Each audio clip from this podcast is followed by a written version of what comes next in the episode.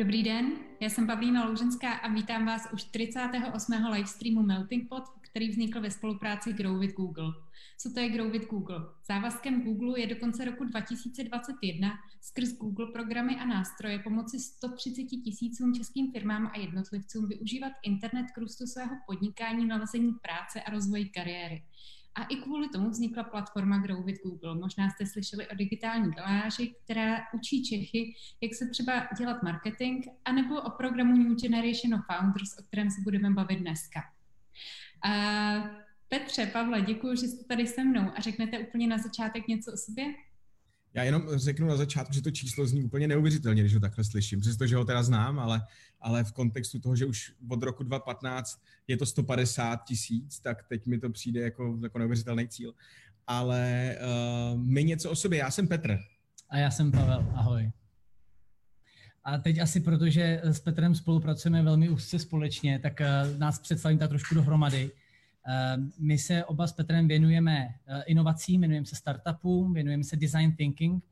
A, to tak, že startupům pomáháme vůbec dostat se na trh od toho samotného začátku, eh, posunout se skrze validaci jejich nápadů, zda vůbec dává smysl, až k tomu, že mají své zákazníky a mají třeba i své investory pomáháme firmám a eh, pomáháme projektům eh, vytvářet jejich, jejich biznis tak, aby dával smysl, inovovat, posouvat se do nových segmentů, k novým produktům, novým službám a společně v rámci platformy Grow with Google figurujeme také jako trenéři na téma design thinking, což je to, co dnes budeme řešit primárně, a, a taky na téma entrepreneurship. To znamená, pomáháme lidem se startem podnikání v principu. Super, děkuji moc. Já řeknu ještě něco o sobě. Já jsem založila platformu Holky z marketingu, která dneska združuje víc než 24 tisíc holek, který se v Čechách zajímají o marketing a podnikání, takže tímhle s tím se zabývám. Současně jsem eh, hlavní mentor Google for Startups pro Evropu a Afriku. To znamená, že ročně promentoruju několik stovek firm a pomáhám jim růst. A současně ve svém volném čase pomáhám růst i třeba mladým módním začkám nebo designovým projektům. A kromě toho jsem ve správní radě Transparency International a právě školím design thinking společně s klukama. A je to pro nás hodně srdcová záležitost a jsem ráda, že se o tom budeme dneska bavit, protože podle statistik dvě třetiny mladých lidí sní o tom, že se stanou podnikatelema, ale většina nápadů nakonec neuspěje třetina nápadů umře už během prvního roku. A my dneska se budeme bavit o tom, jakým způsobem se k tomu vyh, eh, jakým způsobem se vyhnout tomuhle tomu failu, jakým způsobem se vyhnout krachu. A současně se budeme vůbec bavit o tom i třeba, jak na nápad přijít a jak udělat první podnikatelský krůčky. A úplně na začátek tady padá hodně často slovo design thinking, už jsme ho použili asi šestkrát. A, a to jsme tak v prvních třech minutách tohohle z toho streamu. Tak kluci, co to je? No, když to zkusím pár slovama, tak design thinking je proces, je to nástroj, je to přístup, je to tak trochu jako mindset toho, jak vytvářet inovace, jak řešit problémy a jak řešit potřeby, které se na trhu nebo ve společnosti v tuto chvíli objevují a řešit je efektivně, aby to opravdu potom na konci dávalo smysl a fungovalo to. Kdybych na to mohl navázat, nebo spíš vypíchnout z toho, co Petr řekl, protože řekl všechno, co, eh, co je důležité říct. Eh, pro mě osobně je to především o tom přístupu. Především o tom, jak se postavit eh, té výzvě, vytvořit něco, třeba řešení na nějaký problém, nebo jak vyřešit nějaký svůj problém, který řeším ať už v rámci firmy, nebo v rámci zaměstnání, nebo svého osobního vlastního života. Zkrátka, jak takové věci přistoupit, jak se k ní postavit a jak nad ním přemýšlet. To je pro mě z design thinkingu to nejdůležitější. Mhm. Pro mě je určitě nejdůležitější to, že to staví na první místo uživatele, protože to, co vlastně, o čem se vždycky bavíme, je samozřejmě, jakou máme na věci rozpočet, jaký máme technologie k dispozici, ale to, co vytváří design thinking, je, že do tohohle z toho trojuhelníku přidává ještě třetí, stejně důležitý aspekt, a to je právě uživatel. A kluci, můžete o tomhle tom říct víc? A jo. Já si myslím, že to je asi nejdůležitější aspekt, protože bez něj to fungovat nikdy nebude. A bez, bez toho, aniž by uh, vlastně tam byl ten uživatel, tak to většinou bude náhoda. A design thinking staví na tom, že v centru celého toho procesu je právě ten uživatel nebo zákazník, pokud se jedná o biznis, a to řešení stavíme konkrétně pro něj. A to je to, co se právě jako spoustukrát neděje, s čím se potkáváme a co se hrozně často vynechává. Je to přesně tak, eh, tak jak ty si, Pavlíno, zmínila eh, technologie, biznis a, a základní, eh, základní pohled ten uživatel v tom, tom hlavním trojuhelníku, tak nejenom, že ho design thinking do toho dodává nebo přidává, ale on ho před to všechno předsazuje, protože to u toho zákazníka nebo u toho uživatele začíná a je to první krok, který by člověk, který přemýšlí o tom, že by se chtěl do něčeho takového pustit, první věc, kterou by, na kterou by se měl zaměřit. A, uh, ale teďka jenom, jenom uh, obecně nejde ani tak jenom jako o uživatele nebo zákazníka, protože, jak už jsme si říkali, design thinking jde použít na obrovské množství věcí a k tomu se ještě určitě dostaneme. Eh, je to spíše než jenom zákazník, je to empatie. Eh, to, to je to slovo, který bych použil, který se k tomu i konec konců používá. Eh, ta, ta empatická rovina, to znamená pochopení, poznání a, a, a vlastně vytváření toho nápadu nebo toho řešení skrze pochopení podstaty toho problému nebo podstaty té věci, kterou chci řešit. Takže, takže tahle ta fáze je spojená právě s empatí. Tohle je hodně důležitý, co kluci říkají, protože já když jsem se koukala, já budu celý den vytahovat eh, různé statistiky a já když jsem se koukala na postmortem analýzu eh, startupů, který umřeli, tak eh, skoro 50%, a je to nejčastější důvod, je protože tam vůbec nebyl žádný zájem trhu. Prostě jednoho dne jsem se opila s kamarádem v hospodě, eh, vymysleli jsme skvělý nápad a prostě šli jsme to zrealizovat, aniž bychom si to validovali se svým zákazníkem. A to je něco, co vlastně se snažíme řešit.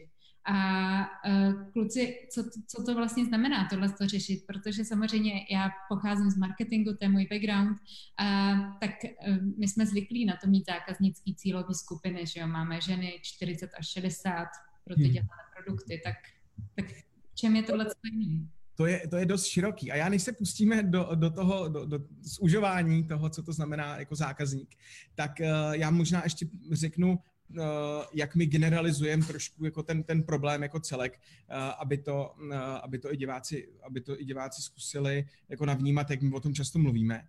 A, a ten příběh z těch, my jsme potkali za poslední, kolik, za poslední tři roky, čtyři roky nějakých 400 startupů, s kterými jsme ať už mentorovali, spolupracovali, konzultovali, konec konců ten příběh bude znát Pavlíno asi taky, tak jako přesně, jak říkala Pavlína, nejčastěji, my tomu říkáme hospodský nápady, to jsou takový ty, kdy uh, prostě partička lidí řekne, hele, tohle by bylo skvělé to udělat, no a díky tomu, že jsou to kámoši, tak ta jejich ta jejich sebereflexe je velmi malá, takže řekne fajn, to bude skvělý, tak to udělej. No a pak se stane to, že buď někdo ty peníze má, nebo je nemá, a pak je začne schánět, ale dejme tomu, že ten člověk tu ty peníze má, svůj rok a půl života stráví s vývojářema na kutání toho svého geniálního nápadu. Když už se blíží do finále, tak zjistí, že by to ještě mohlo dělat pár dalších věcí a mohlo to být trošku místo toho, aby to bylo barevný na, na zeleno, tak to bude na modro.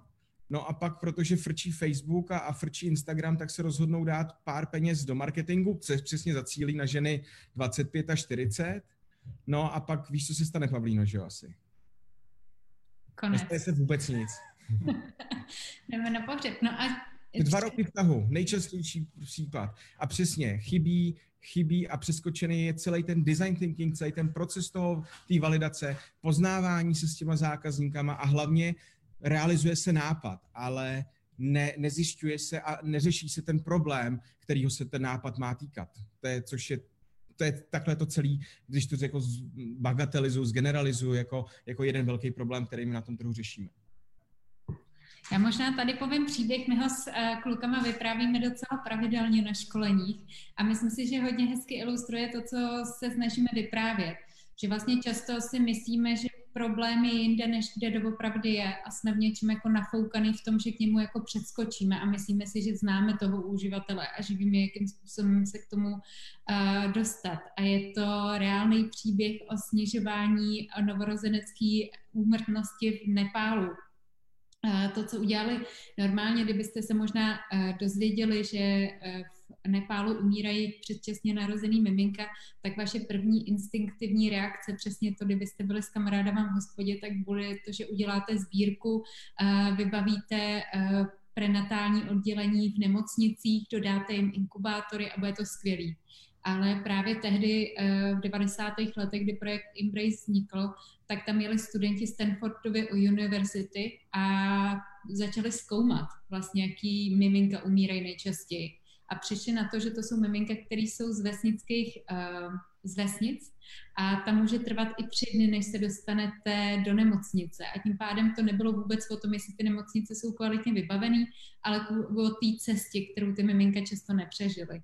A díky tomu, že si správně definovali problém, že neskočili na první dobrou, to, co říká Petr, o tom, že jako mě to napadne, tak to jdu dělat, ale vlastně si předtím dělali velký zákaznický výzkum, dělali si výzkum toho kontextu, tak vlastně dokázali vytvořit takový jako spacáček, který funguje jako přenosný inkubátor, který je napájený solární energií a díky tomu dneska, do dneška zachránili přes 100 tisíc miminek.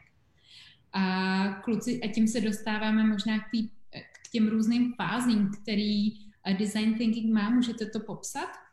A potom si je rozebereme. Určitě můžeme, velmi rádi. Eh, ten, ta metoda nebo ten, ten proces, tak jak je definovaný v rámci design thinkingu, eh, je rozdělený na čtyři základní fáze.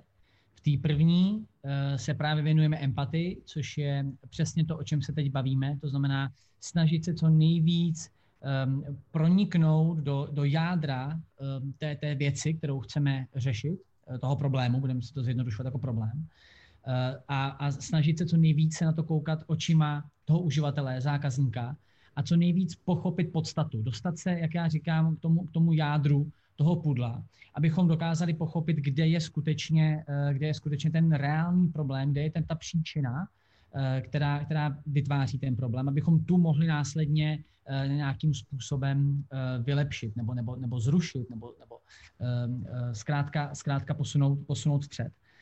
Druhá fáze je něco, čemu říkáme definice, kde vlastně se snažíme všechno to, co se naučíme v rámci té empatické části, dostat a definovat do, do jednoduchého podstaty věci, tak abychom si zjednodušili přemýšlení nad ní. To znamená, snažíme se ji zúžit na nějaký konkrétní věc, což přesně v případě, eh, v případě miminek z Nepálu, jak eh, Pavlíno eh, krásně říkáš, je přesně to pochopení, kde je ten problém a že, že jdeme řešit právě tuhle část, tedy tu část, kdy se snažíme dostat miminko do nemocnice. tady, tady ten proces, jak se dobrat tomu té podstaty, je právě ve fázi definice. Třetí fáze se pak říká brainstorming, což je něco, co všichni asi uh, známe, ale tady samozřejmě v rámci, v rámci té metodiky jsou popsané různé další taktiky, nástroje, jak s brainstormingem pracovat. Zkrátka, abychom došli k co nejzajímavějším a nej, uh, nejbláznivějším nápadům, jak celou tu věc vyřešit, tedy najít na nějakým způsobem řešení.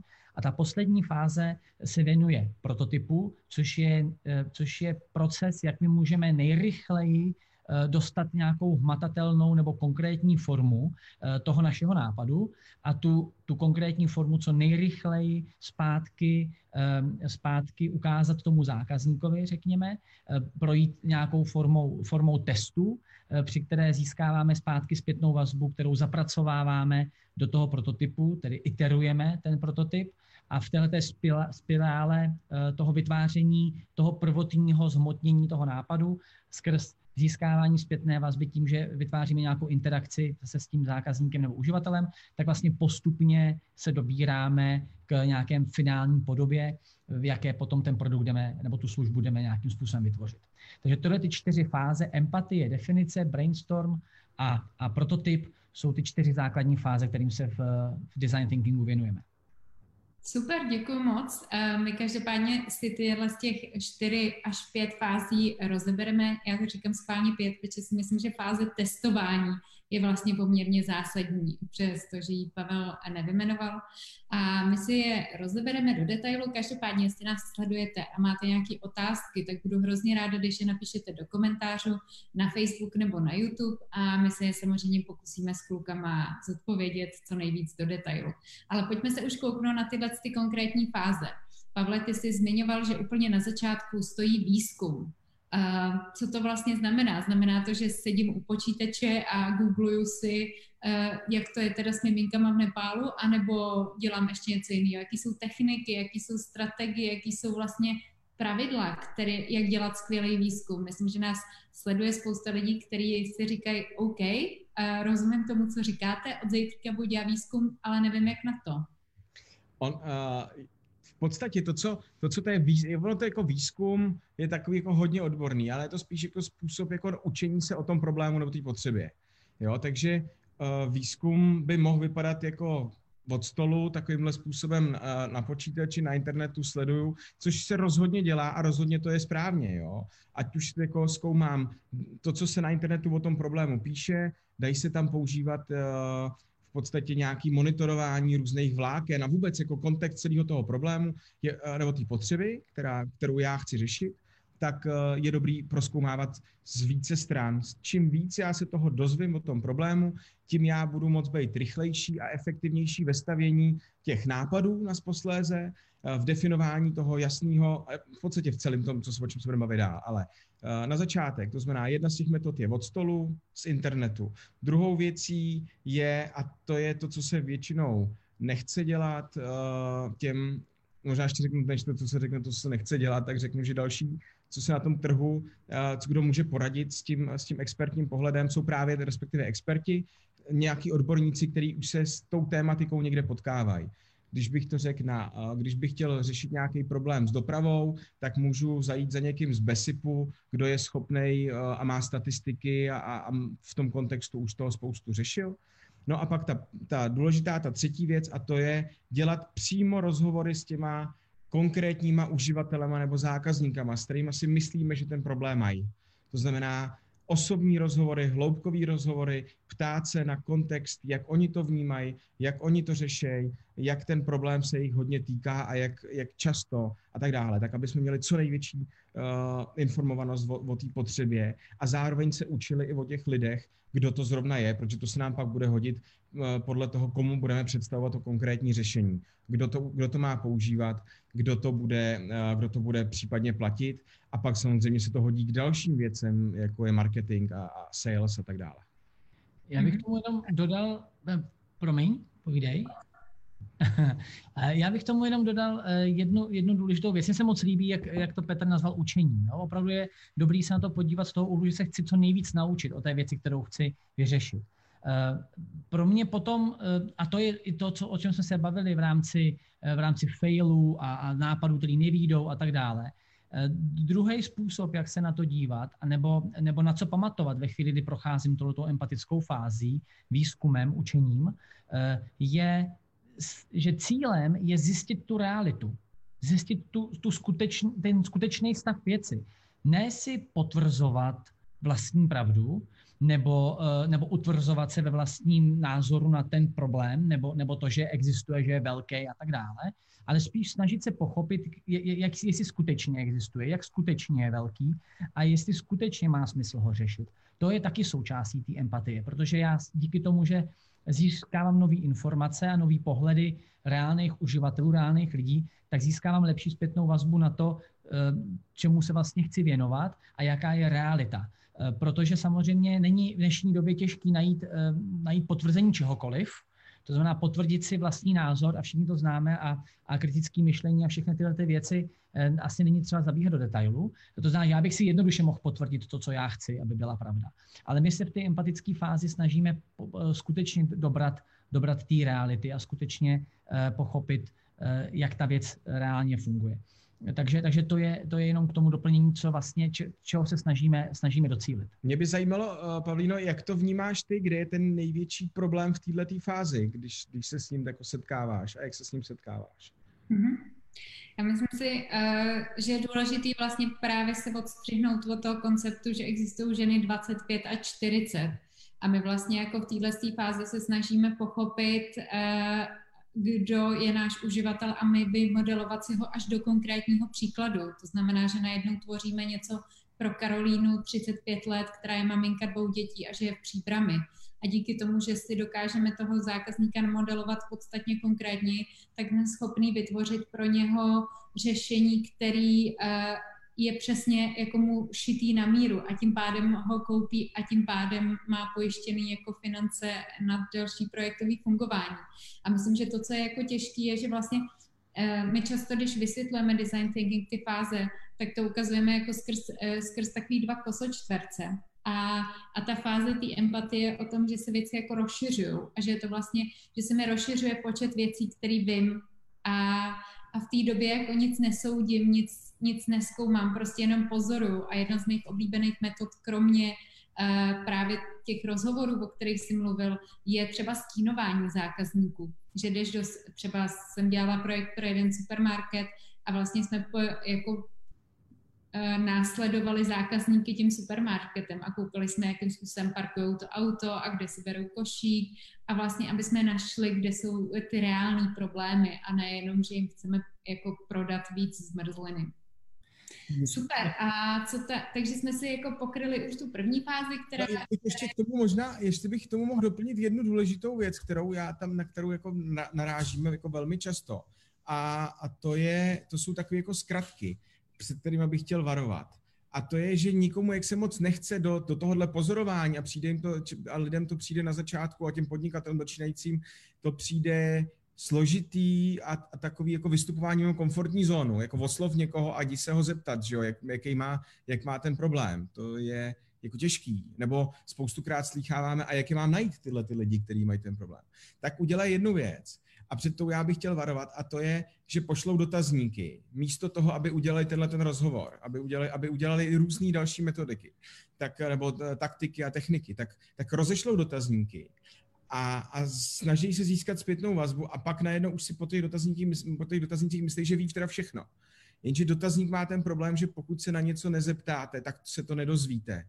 A to, co oni vám můžou jako ty, eh, ty uživatelé, ty potenciální budoucí zákazníci říct, je hrozně důležitý a řeknou vám to, když se budete ptát do hloubky, místo toho, aniž byste se ptali po povrchu nebo na věci, na které vlastně jako odpověď znáte nebo v podobě dotazníku se nedozvíte nic zásadně nového. Jo, takže to je jedna věc. A ještě druhou věc jsem chtěl říct, a to je, co si, to si to říkala částečně už jenom, a já bych to jenom chtěl doplnit, a to je, že uh, z těch, z těch který budou vaším segmentem a budou ten problém mít, tak dost pravděpodobně na konci můžou být ty první, který si od vás ty produkty nebo ty služby koupí nebo je budou používat. To znamená, budou to ty vaši první zákazníci, protože pokud identifikujete správný lidi s tím problémem a bavíte se s nimi na začátku, tak vám budou říkat, hele, tohle fakt jako, to je problém, no, tohle, tohle mám jako problém a až ty to vyřešíš, až mi s tím přijdeš s tím řešením, tak přijď za mnou a já to budu chtít. Ideální stav. To, co možná říct v tuhle dobu, že design thinking se ideálně používá nejenom na tvorbu nových produktů, ale i na inovaci stávajících produktů nebo služeb. To znamená, že často ho používají veliké firmy, které potřebují uh, inovovat nějakým způsobem. A právě ta fáze té empatie může často vycházet z toho, že pozorují svoji jako existující zákaznickou bázi. A myslím si, že spousta z vás, který nás sledujete, tak už určitě máte firmu a tím pádem už víte, s kým, eh, s kým se bavit nebo koho, koho oslovit. To je přesně ono. To je jako obrovskou výhodu má ten, který už zákazníky má a, a má k němu jako jednoduchý přístup. Super. Tak další část je definice. Já ji schrnu úplně na začátek a potom se hnedka po, hm, posuneme dál. A to je fáze, kdy vlastně se koukáte na cokoliv, co se stalo v tom výzkumu a snažíte si z toho vyvodit nějaký poznatky. Uh, Pavle, ty jsi už dlouho nemluvil. Jaký máš taktiky k tomu, jak k tomuhle přistoupit? Prostě najednou mám obří, jako dělala jsem tři týdny rešerše a rozhovory a tak dále, tak co jsou tvoje best practice a doporučení právě pro lidi, co nás sledují, který mají často možná malý biznis? Eh, zmíním k tomu eh, dvě takové pomůcky, které osobně používám. Ta první se týká takové jako jedné podfáze toho celého, proje, celého úkolu v rámci definice. To je něco, čemu říkáme syntéza. To je přesně to, co, eh, co popisuješ, jako mám toho teďka hrozně moc, spoustu jsem se toho dozvěděl z různých stran, z různých míst, ale jak teďka z toho vyvodit nějaký, nějaký závěry, Eh, tak vlastně v rámci téhle syntézy, kdy ty informace dávám dohromady, tak většinou v těch týmech, v kterých na to pracujeme, potom hrajeme takové kartičky, eh, kdy eh, každý, kdo vlastně třeba se účastnil nějakého výzkumu, někdo třeba dělal rozhovory, někdo dělal rešerši na internetu, někdo si povídal s experty, někdo stínoval zákazníky, tak každý má vlastní kartičky s nějakýma poznatkama a my pak s nima hrajeme takový mariáž, že hážeme jednotlivé kartičky na stůl a jeden člověk řekne, no a já jsem zjistil, že lidi se chovají takhle. A ten druhý řekne, no to je zajímavý, protože o tomhle tom jsem zrovna já našel nějaký čísla a ty čísla přesně to potvrzují. Výborně, tady se nám začíná ukazovat nějaký říkám, pattern, to nějaká podobnost, nějaké, nějaké opakování stejného, stejné situace, stejného faktu. Takže my takhle můžeme jednoduše v tom týmu, tak jak se pak potkáme na konci, nebo v tom, v tom, po, tom, po tom výzkumu, si takhle vlastně předhazovat ty jednotlivé zjištění, které jsme udělali a, a velmi jednoduše se navzájem uh, potvrdit ty, které jsou nejzajímavější, nejsilnější, nejevidentnější, anebo naopak třeba najít někde, kde máme nejistotu, říká, hele, mně se z toho objevila jako tahle ta informace a druhý člověk řekne, hele, mě ne, mně se objevila úplně opačná, říká, aha, tak tohle ještě musíme proskoumat, tomu ještě musíme věnovat nějaký čas, takže takovým způsobem jsme schopni nějakým způsobem eh, se dostat k konkrétizaci nějakých těch zjištění, my jim říkáme v angličtině insighty, tedy ty zjištění, který, eh, který získáme v rámci toho výzkumu, v rámci té empatie. A, a druhá taková, eh, taková věc taková slovní hříčka, v rámci té definice my se snažíme eh, tu, tu definici zakončit tím, že máme jednu konkrétní větu. Tou větou je otázka, která nám vlastně vykopává, vykopává další krok a tím je pak ten brainstorming. A to, tu otázku se snažíme tvořit s použitím slova jak. Jak bychom mohli. Říkáme v češtině, v angličtině how might we question, v češtině, jak bychom mohli. A tahle ta otázka v sobě nese jako uh, hrozně fajn um, takovou jako náladu. Za prvý je taková jako hloubavá, že nám dává možnost nad tím hezky přemýšlet, ale skrze to, že bychom mohli, vlastně nedává žádný definitivum, nedává na nás žádný velký tlak, takže jsme připraveni na to vymýšlet spoustu nápadů, které nás třeba napadnou dál a, a máme stále takovou jako svobodu, že, že, že nemusíme okamžitě mít něco, co prostě bude fungovat, ale mohlo by to fungovat třeba takhle. Což je taková pomůcka mentální, jak si, jak si s tím úkolem, úkolem poradit. Co je v něm pro mě osobně nejdůležitější, eh, když aplikujeme tuhle tu metodu, tak tahle ten úkol je, řekněme, jeden z nejtěžších a pokud si v něm stále nejsme jistí, pokud stále nám to ještě nesedí, ještě stále jsme narazili na tu správnou, eh, správnou definici a ještě nám tam něco chybí, tak je důležitý prostě udělat čelem vzad, udělat krok zpátky, vrátit se zpátky do empatie, zkusit si ještě nějakou jinou metodu, jak, jak získat více informací, jít hloubavě ještě po nějaké podstatě, kterou jsme třeba minuli nebo opomenuli, nebo která nám právě z toho vystane, abychom um, tuhle ten úkol mohli dobře splnit. Takže je to takový vždycky dva kroky dopředu, jeden krok dozadu, abychom, abychom uh, správně, správně postupovali a byli přesní. Takže tolik, tolik k definici. Já doplním Pavla určitě a ukážu to, co říkal na konkrétním příkladu právě těch miminek toho Nepálu. Tam ten insight byl v tom, že jsme zjistili, že umírají miminka, který cestují právě eh, z těch vesnických oblastí a neumírají miminka eh, v městech. A to byl zásadní insight, který, na který přijdete. A to je insight, na kterým vlastně stavíte celý ten produkt, na kterým stavíte celou tu službu. A je to nějaký překvapivý moment nebo naopak něco, co mají všichni ty lidi společného. Což je docela důležitá věc. Jedna z nejčastějších otázek, kterou dostávám, je, jak víme, že už máme dost dat, jak víme, že už je ten výzkum hotový. A pro mě ta nejsnadnější odpověď je, že se vám najednou ty věci začínají opakovat a to je ten moment, kdy víte, že je to všechno, že už máte jít dál, že už je nejvyšší čas jít do té definice. No. A hrozně hezky Pavel mluvil o něčem, k čemu se za chvilku dostaneme a to je právě to, jak neustále jako se eh, přemýšlím nad těma věcma a jak se možná vracím a říká se tomu designer mindset, ale o tomhle tom za chvilku. Potom jsme se bavili, a tohle je část, na kterou se hodně těším, protože je samozřejmě moje oblíbená, a to je část té ideace. Vůbec jako jak přicházet s novýma nápadama. Ať už po té, co jsem zjistila nějaký insight, nebo vůbec jako jak, jak do toho skočit. Spousta lidí, se kterými se bavíme, tak nám říkají, že nejsou kreativní. Je pravda, že já jediný člověk, kterýmu věřím, že je opra- opravdu kreativní, je paní, co mi dělá daně ale jinak, a Trumpovi rozhodně, co dělá daně, ale jinak uh, by mě zajímalo, jakým způsobem tu kreativitu nastartovat, kluci. Máte nějaký triky, jak být kreativnější on the spot? Jo, není, není po desátý hodině, prosím tě, Petře. Není po desátý. Uh, no a já bych do toho ani alkohol netahal. Co, co bych do toho tahal, je co nejvíc různých lidí s různýma pohledama. To znamená v kombinaci uh, ženy, muži, zákazníci, uživatelé, dál, dál do toho experty, čím víc různých lidí s různým backgroundem, různýma skillama, různýma životníma zkušenostma, tak tím líp, tím pak vznikají a jsou, a jsou samozřejmě dobře, dobře připravený, ten, ten, ten, ta část je dobře facilitovaná, tak čím víc těchto těch lidí uh, bude schopno spolu spolupracovat, tak uh, tím samozřejmě líp. Takže může se totiž stavět není to o jednom nápadu, ale můžou se ty nápady uh, kumulovat, může se na tom nad tím stavět, může se to zlepšovat, může se přicházet s nějakýma řešeníma nad nějakýma. Velmi rádi po, po, vlastně jako používáme brainstorming nebo případně jako stavění nad nápadech někoho jiného. To znamená, tam ty otázky jsou, a ještě by to mohlo dělat tohle například. Tak, takhle bych si to asi dokázal představit. Takhle pro mě to je kreativita. Pavle, máš nějaký oblíbený techniky na brainstorming? Možná, jestli nás někdo sleduje, tak to hnedka zítra v práci může vyzkoušet, tak určitě věřím tomu, že něco máš. Eh, já bych, já bych vypíchnul dvě, který, eh, který možná na první pohled působí, jako že jsou proti tomu smyslu, jak je brainstorming standardně vnímaný. Protože myslím, že spoustu lidí začíná mít brainstormingu a verzi. A už říká, no jo, brainstorming, nějaký nápady a, a to jsou prostě blbosti. A dvě takové věci, které eh, jako dost často zažívám, že bývají složitý.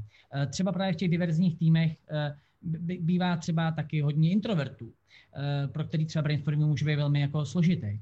A pro tohle používám, pro tu situaci, kdy jako nechceme se napsat jako překřikovat vlastně v těch nápadech, není nám to příjemný, tak používáme něco, čemu říkáme silent brainstorming, tichý brainstorming, což je o tom, že každý nejprve pracuje sám, a, a svoje nápady si nejprve jako přehrává v hlavě a píše si je třeba sám sobě na papír nebo na, na post-ity eh, postupně jako jenom u sebe. A teprve poté, co každý si dá tu chvíli a uvolní si ten mozek do, te, do toho přemýšlení, tak se teprve začnou vlastně míchat ty nápady mezi těma lidma, prezentovat se jeden druhému a pak přesně se na sobě dá pěkně stavět, jak, jak, jak říkal Petr. A, a hlavně, hlavně pak to není o tom, že ten hlavní křikloun uh, vykřičí 15 různých věcí, a ten tichý člověk vzadu, který možná má v hlavě úplně ten nejlepší nápad, ho se vlastně k němu pořádně ani nedostane nebo, nebo, nebo uh, nemá prostě tu sílu k tomu, aby ho, aby ho přetlačil. Takže ten je třeba, třeba tichý brainstorming. A druhá moje taková oblíbená metoda, já mu říkám idiot brainstorming. A ta je uh, založená na tom, že si všichni jako dáme chvilku na to, abychom vymýšleli úplně tu největší kravinu, co nás může napadnout. A otočit v hlavě ten pocit ne, že musím vymyslet něco úžasného, ale naopak musím vymyslet úplně největší kravinu. No a tahle ta metoda má tu výhodu, že my budeme, začneme vymýšlet kraviny a budeme se předhánět, kdo vymyslel větší kravinu a dost často se pak stane, říká, no jo, tohle, toto je pěkná kravina, jenže hele, ale ono, kdyby se to udělalo takhle, tak to možná vůbec kravina není a ono by to mohlo fungovat. A najednou se dostaneme k tomu, že nám z toho vyskočí něco, co je třeba pro, pro další proces užitečné. To vždycky říkal pan Ogilvy, že skvělý nápad poznáte tak, že se najednou všichni smíchy složí kolem toho stolu a že vlastně najednou je to ta jako něco, co, co je emoce. A to, co je možná důležitá věc, kterou zase design thinking nás učí v kontextu brainstormingu, idea makingu, přinášení nových nápadů, tak je to, že máme myslet ve velkým, že rozhodně nás nesmí nic limitovat. My v Google používáme terminologii 10x, a to znamená, že máme přemýšlet o tom, jak věci zlepšíme o desetkrát a nejenom o 10%. A to i díky tomuhle tomu přístupu třeba vznikl Project Loon, což je způsob, jakým eh, poskytnout internet, internet lidem globálně. A ve chvíli, kdy bychom přemýšleli jenom o tom, jak to zlepšit o 10%, tak budeme přemýšlet o tom, jak zavedeme nějaký kabely do dalekých uh, oblastí. Ale právě díky tomu, že uh, inženýři Google přemýšlejí o tom, jak to zlepšit jako desetkrát, tak vymysleli to, že poslali do uh, vzduchu balóny a tyhle ty balóny právě vysílají Wi-Fi bez ohledu na to, jestli jste uprostřed Atlantického oceánu nebo kdekoliv jinde. A Akorát mi nelítají nad chalupou teda. Nelítají mi nad chalupou vůbec, tam prostě signál nemá. to je na jinou debatu, který se teďka nebudeme věnovat. Každopádně to, co bych chtěla, abyste si odnesli z tohohle, z toho, uh, že design thinking je o tom, že přemýšlíte ve velkém, že přemýšlíte o tom, jak udělat jednorožce, protože z jednorožce vždycky uděláte koně, ale když budete přemýšlet o morčatech, tak z toho koně nikdy neuděláte. A ta poslední část, eh, samozřejmě úplně skvělá, je prototypování. Je to jedna z nejzásadnějších částí uh, design thinking, protože je to moment, kdy ukazujete to, co jste vymysleli, ty svý jednorožce a ty svý šílený nápady, tak jak ukazujete tomu uživateli. Jakým způsobem k tomu přistupujete, kluci? To je hrozně důležitý a zajímavý. A, já jsem postupem času na tom i zač- začal trošku jako měnit i názor, protože v první řadě já vlastně, nebo ty startupy, s kterými si potkáme, jak už jsem ten příběh říkal, tak oni si myslí, že aby někomu něco mohli ukázat, prodat, tak musí mít ten samotný produkt. V tomto případě my musíme mít něco, co ten produkt simuluje, co je jenom jako, co stačí. Kolikrát stačí, aby to byla prezentace a já můžu slibovat, umí, bude to dělat tohle, bude to umět tohle a taky to bude umět takhle a takhle se to bude používat. A když to budete používat, tak se stane to, že tohle všechno se zlepší. Kolikrát stačí jako takováhle jako prezentace. To, co funguje ještě líp, je, pokud já jim třeba v případě nějaké aplikace nebo v případě nějakého webu nebo nějakého řešení jsem schopný uh, vytvořit nějaký warframe, nějaký prototyp na to, aby si ty lidi to mohli proklikat, nebo aby jsme to mohli proklikat před nima, aby jsme jako nasimulovali celou tu cestu. Jo? To je to spoustukrát jako může, může stačit a může být tím správným prototypem, se kterého se získá jako obrovsky jako hmatatelná zpětná vazba. Čím, uh, čím ten prototyp bude víc ukazovat a definovat tu funkčnost, to, co to má dělat, tak tím samozřejmě líp. Ale to, co říkal už předtím Pavel, snažíme se vytvořit rychle a hlavně se ho snažíme vytvořit levně. To jsou jako důležité věci, protože na začátku čas jsou peníze a, a peníze nemáte. Já bych v tomhle případě možná Pokud zmínil jeden, startupy teda.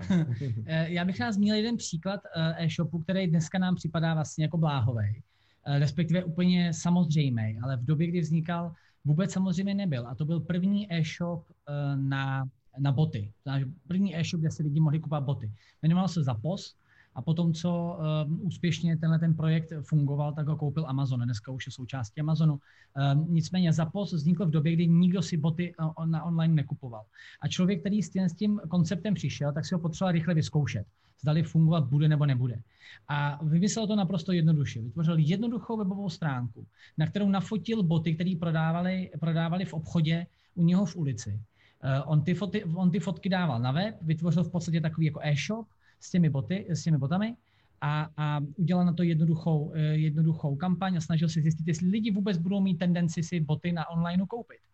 Uh, no a když se mu podařilo nějaký ty boty prodat, tak zkrátka zašel do toho obchodu, tam ty boty koupil a tu krabici prostě poslal tomu člověku, kdo si je objednal a samozřejmě zkoumal na tom, jaký mají lidi požadavky, jaký mají otázky, kde, kde, kde vzniká nejčastější problém a přesně při pochopení toho, jak v tom prototypu eh, ten jeho biznis fungoval, tak ho pak rozvíjel dál. Takže skutečně někdo si mohl říct, hele, potřebuju eh, e-shop na boty, tak musím nakoupit spoustu bot a musím mít velké technologie na to, abych postavil funkční e-shop. Vůbec ne. Jednoduchá webová stránka, fotky z vedlejšího obchodu a boty nakupoval v tom obchodu až ve chvíli, kdy je někomu prodal. Takže takhle se dá přemýšlet o prototypu jako o něčem velmi rychlém a levném. Já jsem hrozně ráda, že zmiňuješ příklad eh, jako konkrétní prototypování. Já mám ještě jiný příklad, který ukazuje to, jakým způsobem můžete prototypovat velmi snadno i v, eh, ve velké škále a nemusí vás to stát vůbec nic. A je to příklad, eh, který udělal McDonald, se přemýšlel o tom, jestli by neměli prodávat špagety, takže je vlastně docela logický, aby McDonald prodával špagety, maso už mají, ketchup už mají, tak přidáte jenom špagety a hotovo. Ale současně začít prodávat špagety by znamenalo velký investice. Mě, znamenalo by to změnit design těch restaurací, jak funguje kuchyň, uh, udělat kompletně nový brand manuál, udělat nový menička, prostě by to bylo jako hodně složitý projekt. A tak to, co udělali, je, že udělali jenom jeden plagát v pár pobočkách a vy ve chvíli, kdy jste si vybírali, co si ten den dáte, tak jste si mohli vybrat mezi cheeseburgerem a McSpaghetti.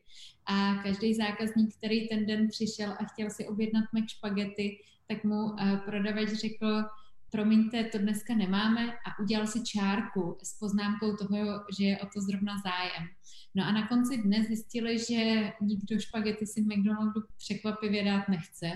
A kromě mimochodem na Filipínách, tam když přijedete, tak si můžete dát McSpagety.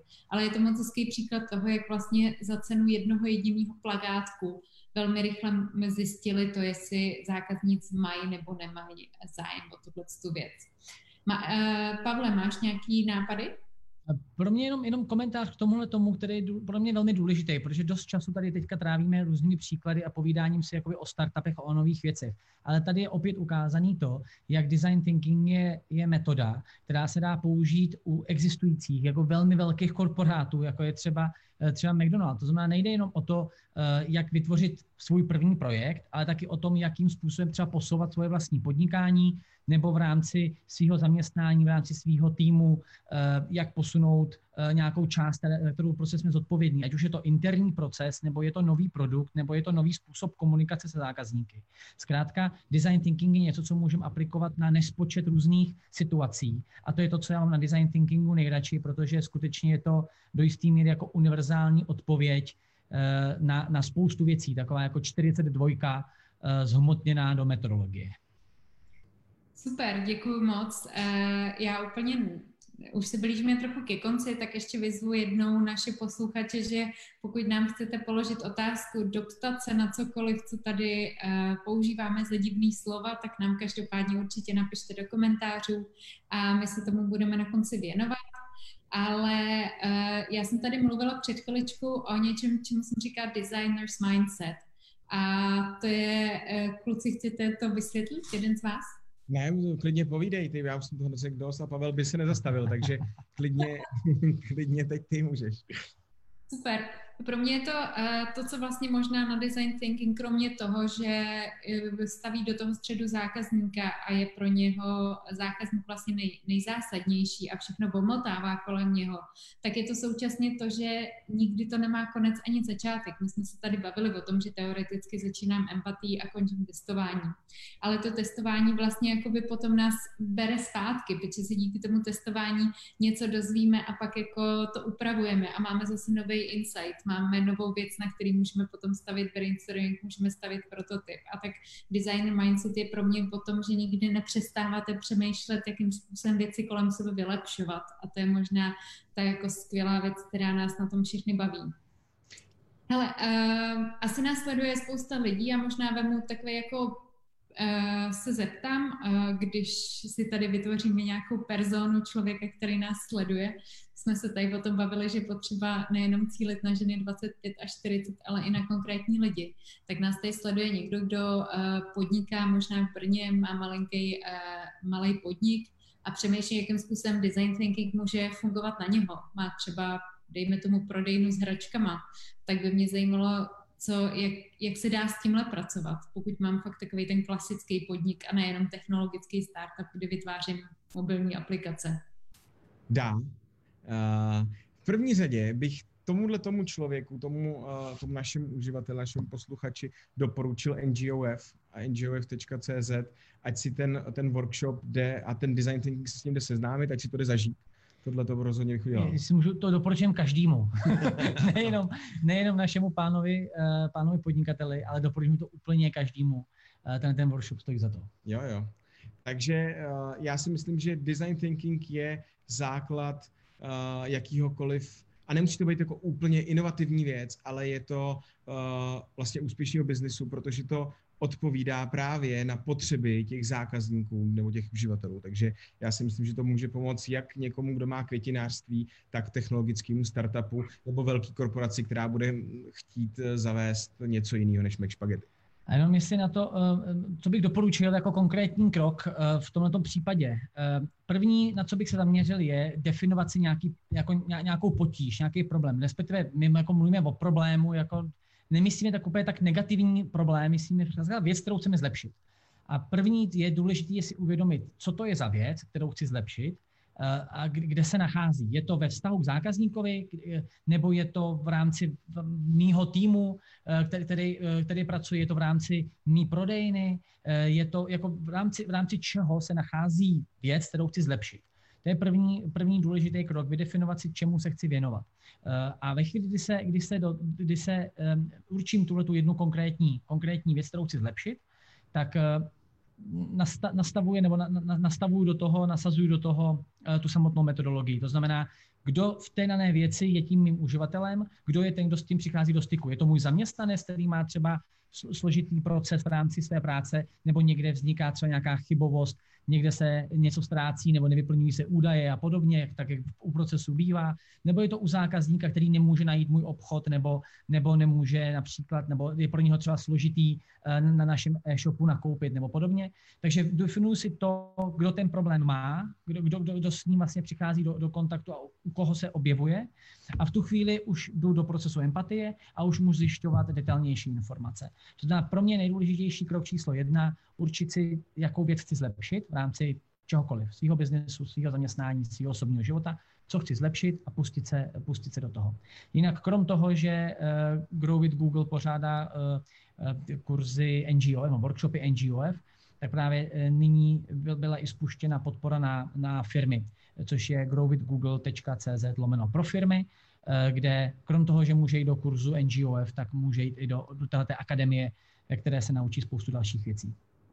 A pak samozřejmě, pokud to nebude úplně takhle standardní věc, Uh, tak pokud to bude trošku nějaká větší inovace, uh, tak uh, pak jsou tady ino- inkubátory, jsou tady akcelerátory, pro startupy je tady na začátku Startubox, máme tady různé komunity, kam se ten člověk může, může přidat a může začít vnímat vůbec kontext celého, celý té své problematiky trochu víc a důležité je, že by se ten člověk měl začít učit a ptát. To je podle mě zásadní. Super, děkuji moc. Já možná ještě trošku to rozvedu. Uh, New Generation of Founders, nová generace zakladatelů, je série workshopů, který Google dělá zdarma uh, po celé střední Evropě. Po Polsku to přišlo i k nám, aktuálně to funguje i na Slovensku, v Maďarsku. Naším cílem je vyškolit tento rok přes 2000 lidí na design thinking a naučit je dovednosti, které jsou teďka v rychle měnícím světě zásadní výhodou, naučit je inovaci, kreativitě a flexibilitě. Takže pokud se přihlásíte, tak workshopy jsou zdarma a jsou online, to znamená, že se není čeho bát. Trvají pět hodin, dají se vybrat dopolední a odpolední termíny a právě nás potkáte mezi školitelema, který, který budete mít. Je to extrémně zajímavá věc, protože kromě toho, že si vyzkoušíte všechny ty metody, o kterých dneska mluvíme v praxi, vyzkoušíte si, jaký je to vést empatický rozhovor, vyzkoušíte si, jaký je to postavit prototyp, jak budete ho testovat právě se zákazníkem, i si zkusíte definovat právě ten insight, o kterém se bavíme, tak je to současně skvělá příležitost pro networking, jak se seznámit s lidmi, kteří řeší to samé, eh, co děláte vy. Takže rozhodně ngof.cz, eh, nezapomeňte se napsat, je to zdarma a uděláte nám tím velkou radost už kvůli tomu, že se s váma potkáme ještě jednou, což by bylo skvělé. Tak jo, kluci, jsme úplně na konci, tak mě zajímá, abyste mi každý řekli dvě věci, které si eh, ze dneška mají lidi odníst z naší debaty, která trvala skoro hodinu. Tak jestli to mám vykopnout, uh, pro mě nejdůležitější, co bych chtěl eh, sdělit našim posluchačům. Počkej, počkej, ty to řekneš a já mě to ukradneš, takže to si myslet znovu. Tak, tak, tak, ne, tak jednu si, jenom. Tak dobře, tak já řeknu jednu, Petr řekne druhou. Uh, za mě osobně um, je jako zažíváme dobu, která přináší spoustu změn a spoustu nového a všichni na to musíme nějak reagovat a samozřejmě, že to není nic, nic jednoduchého uh, pro nikoho a e, všichni zažívají nějaké změny. A e, já si myslím, že je strašně důležitý poselství, že tady existuje způsob, jak se k tomu postavit.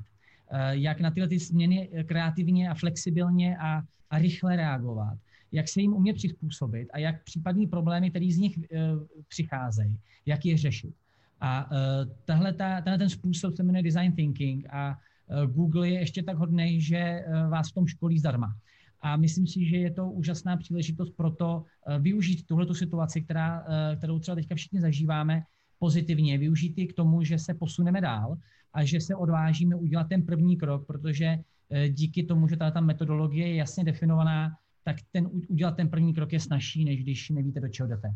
Takže pro mě osobně je to o tom, nebojte se pustit se do čehokoliv, ať už, ať už se chystáte podniknout cokoliv, je to vlastní podnik nebo změna ve vašem životě, tak eh, když tomu budete přistupovat takhle, tak se to eh, určitě, určitě podaří a posune vás to dopředu. Fajn, tak první mi ukrad. Uh, tak já jsem chtěl říct, prostě začněte a nebojte se jako sfailovat, je to proces učení. A to, co já bych chtěl, aby si uh, už diváci odnesli, je opravdu nikdy nevynechejte osobní kontakt s těma zákazníkama, s těma uživatelema. Vždycky si je najděte, jděte se jich zeptat a ptejte se jich. Neptejte se jich, co by kdyby, ale, ale ptejte se jich na reální věci, jak oni, jaký oni mají vztah k tomu, k tomu problému. To je rozhodně jako, podle mě jako jedna z nejdůležitějších věcí, ať chci být úspěšný jako v čemkoliv, a, a prosím, ještě druhou věcí, krom toho začněte je, já jsem teda vezmu dvě, tak je, jako nebojte se dělat nějaký jako fuck upy, faily, nebojte se o těch svých nápadech mluvit, i o těch svých problémech mluvit. Ono to prostě k tomu patří a čím víc těch failů uděláte, tím víc objevíte způsobů, jak to neudělat dobře. Takže uh, já bych se tomu vůbec nebránil. A sami um, oba dva jich máme jako spoustu nasekaných. Petr říká fuck upy, já říkám prototypování, oba dva myslíme to samý, jsem za to ráda. Současně nám přišla otázka, jak může design thinking pomoci v momentu, kdy mám více nápadů na podnikání, jakým způsobem vybrat ten pravý. Myslím si, že uh, kluci chcete odpovědět? Ne, já myslím, že chceš odpovědět ty. Ano, ano. já nechám jinou otázku, která přišla, protože najednou uh, se toho objevilo víc. Tak uh, rozhodně je to o té části té empatie, toho udělat si jednak jako z, uh, dvě části.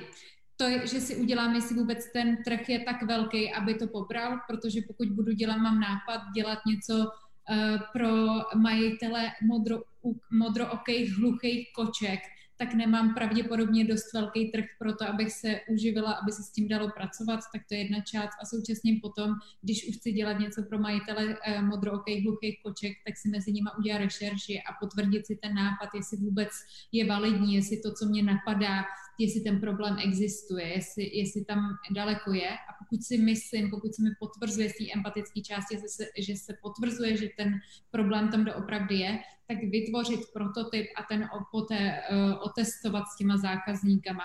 A myslím si, že jste schopný během pár dní tohle otestovat.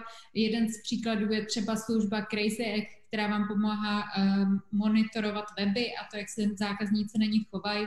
A oni byli schopni udělat průzkum s víc než uh, 60 lidma i postavit prototyp a co celý udělali za méně než 7 dní.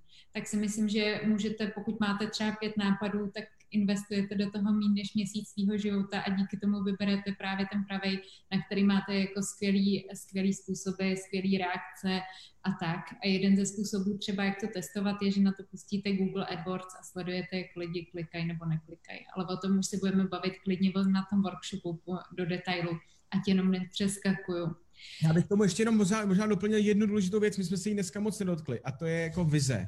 A to je, a to je proč to, to chci řešit. To znamená, já bych v tomhle konkrétním případu, ještě když mám tolik, tolik nápadů, co bych mohl dělat, tak bych šel potom, samozřejmě to, co ty říkáš, je naprosto validní a je to důležitý, ale určitě bych se na to díval i z pohledu toho, proč to chci řešit a jak to, jak to souzní s tím, že to je to, co já bych chtěl řešit, i když budou problémy, a problémy vždycky budou, a nebude se někdy se nebude dařit, tak je to, je to to, proč já bych stejně v pondělí rád vstal a šel do práce.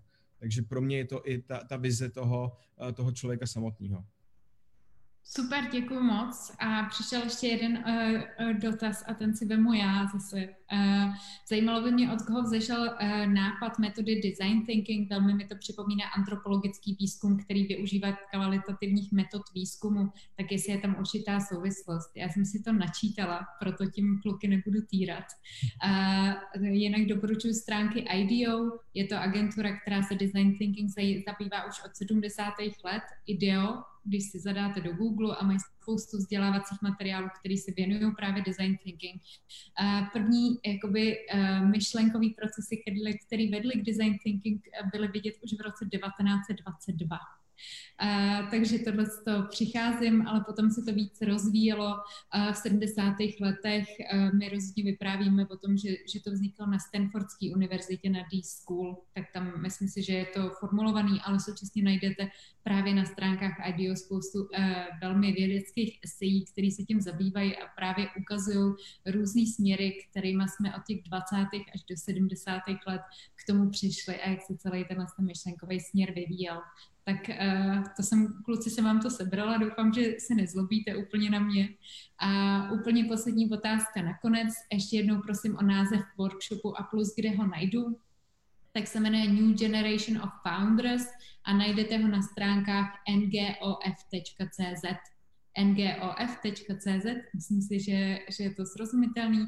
Rozhodně se můžete přihlásit, jestli nenajdete termín, který vám sedí, tak chviličku počkejte a my neustále vypisujeme další a další termíny, aby jsme právě zvládli poškolit víc než 2000 lidí. No a úplně na mě, za mě nakonec to, co bych chtěla, abyste si odnesli, že podnikání rozhodně není jenom pro mladý. Já jsem si tady našla statistiku, že 60% podnikatelů je mezi 40 a 60 lety. A my často, když se tady s klukama bavíme o startupech, tak to jsou prostě ty 20-letý kluci z veše, ale není to vůbec pravda. Tak jenom uh, je to velká výzva pro vás, že podnikání může být pro kohokoliv, jakýmkoliv věku, bez ohledu na to, jaký máte uh, talent a bez toho, co je za váma za univerzitu, tak do toho určitě jděte. Uh, rozhodně tomu moc fandíme a právě díky tomu, že se budete držet tohohle z toho procesu, který vás naučíme, který jsme vám tady představili, tak vám pomůžeme, abyste právě neskončili na tom pohřebišti z těch startupů, protože vám zajistíme to, aby o váš produkt byl zájem a tím se oslým můstkem dostávám k té poslední věci, kterou jsme vám slíbili v anotaci a to je, že vám ukážeme, jak na exit. Exitovat jde poměrně snadno ve chvíli, kdy máte startup, který má zákaznickou bázi a je o něho zájem, tak potom už to jde o dost líp. Uh, kluci, nějaký poslední message nakonec? Já bych ještě uh, rád dodal, jak se krásně pustila do, do té historie, do toho, jak vlastně design thinking vznikl. Uh, já jsem uh, kdysi objevil jako krásnou citaci Alberta Einsteina, který vlastně definoval design thinking už ve své době.